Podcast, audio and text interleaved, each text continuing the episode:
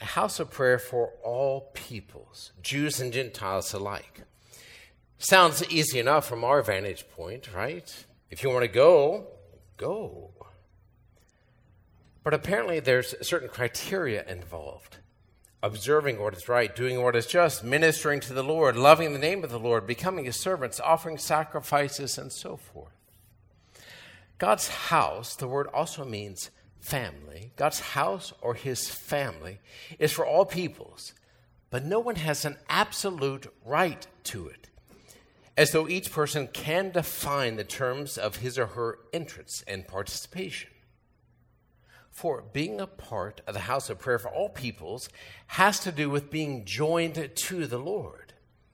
It's not like entering a theater or a store as much as entering a marriage, being joined to your spouse. It wasn't, you will marry me, but will you marry me? With that, there's respect for the freedom of the other, reverence for the values they hold, and discernment of whether or not we share the values to which we can be joined together. Now, to extend this possibility to all peoples, God cho- chose a particular people to be a light to the nations, directing all others to Him through their covenant with Him, through their laws, through their worship, and even through some of their peculiar purity and dietary regulations, which met, made them stand apart from everyone else.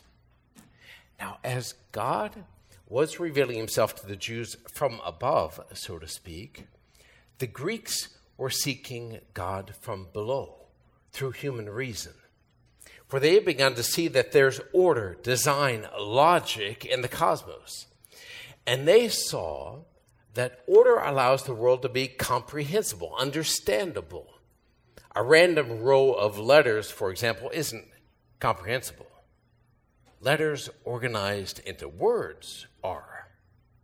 And letters don't just spring into existence themselves, much less do they happen to spring into an order that spells a word.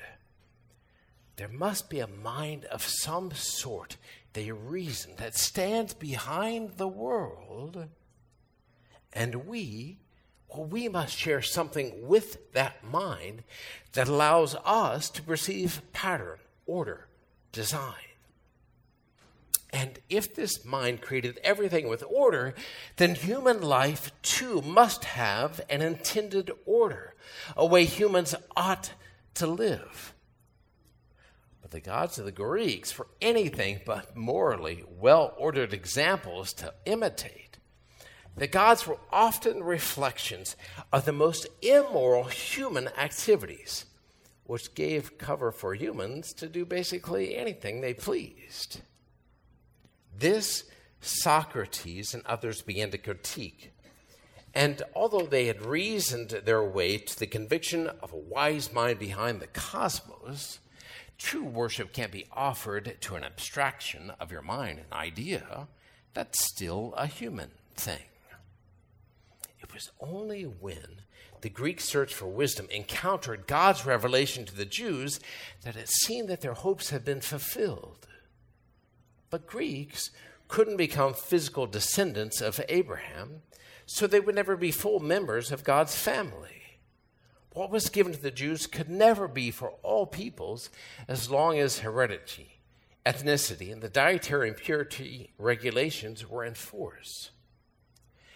But then the most unexpected thing happened.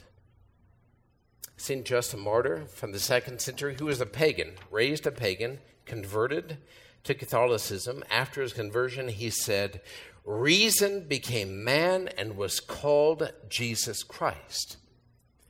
Reason became man and was called Jesus Christ. Or, in the words of St. John, the word God spoke to create the heavens and earth and human beings with order became a human being himself and dwelt among us. The harmony of faith and reason were manifest in him. Physical descent was then no longer necessary. For being born again through baptism and doing the will of Jesus his Father, having faith, makes you his brother or sister or mother and heir to the kingdom of heaven. The animosity between Jew and non Jew, which Jesus playfully referenced in the gospel, was resolved in Him. Believe in Him, follow Him, and your life won't be lived in vain, which is available to all peoples, so that all peoples might offer proper worship to God, what Jesus called worship in spirit and truth. Spirit means mind or reason, truth means in fact, by offering every dimension of your life according to that mind, that reason, the ultimate example of which we receive through our participation in the sacrifice of the Mass and Jesus' body and blood. Friends, for those of you who have ears to hear, the conviction of the reasonableness of faith and of creation is the basis for Western civilization, including science as we know it. This is precisely what critical theories of race, gender, and such have as a goal of deconstructing, pulling apart, tearing down. For the individual is understood as absolutely autonomous, and any constraint placed upon him or her is a limitation to his or her freedom and simply a construct of the oppressors, of those in power, of random nature. Deconstruct these things, even if it means deconstructing a child's future fertility and physicality, deconstruct these things, and you, the victim, can be free.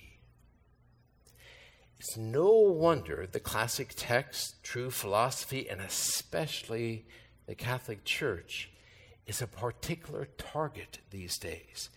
Professing as we do that the mind that created the world with the design on which science depends became a human being and provided the moral and religious pattern of an authentic human life and said, The truth is what sets you free. In Jesus' invisible form, a meaningful and mature life is made manifest. The gift, the sacrifice of yourself for others is how you find yourself. There's the underlying design of the human heart, the fulfillment of the temple sacrifices, and how not to live your life in vain. We participate in it here in word and sacrament. It, He, Jesus, is the criteria, the pattern for being joined to the Lord in His house of prayer for all peoples. And friends, it's the content of the mission you are given to take into a society increasingly bent on deconstructing itself into the chaos devoid of mind, reason, order, and faith.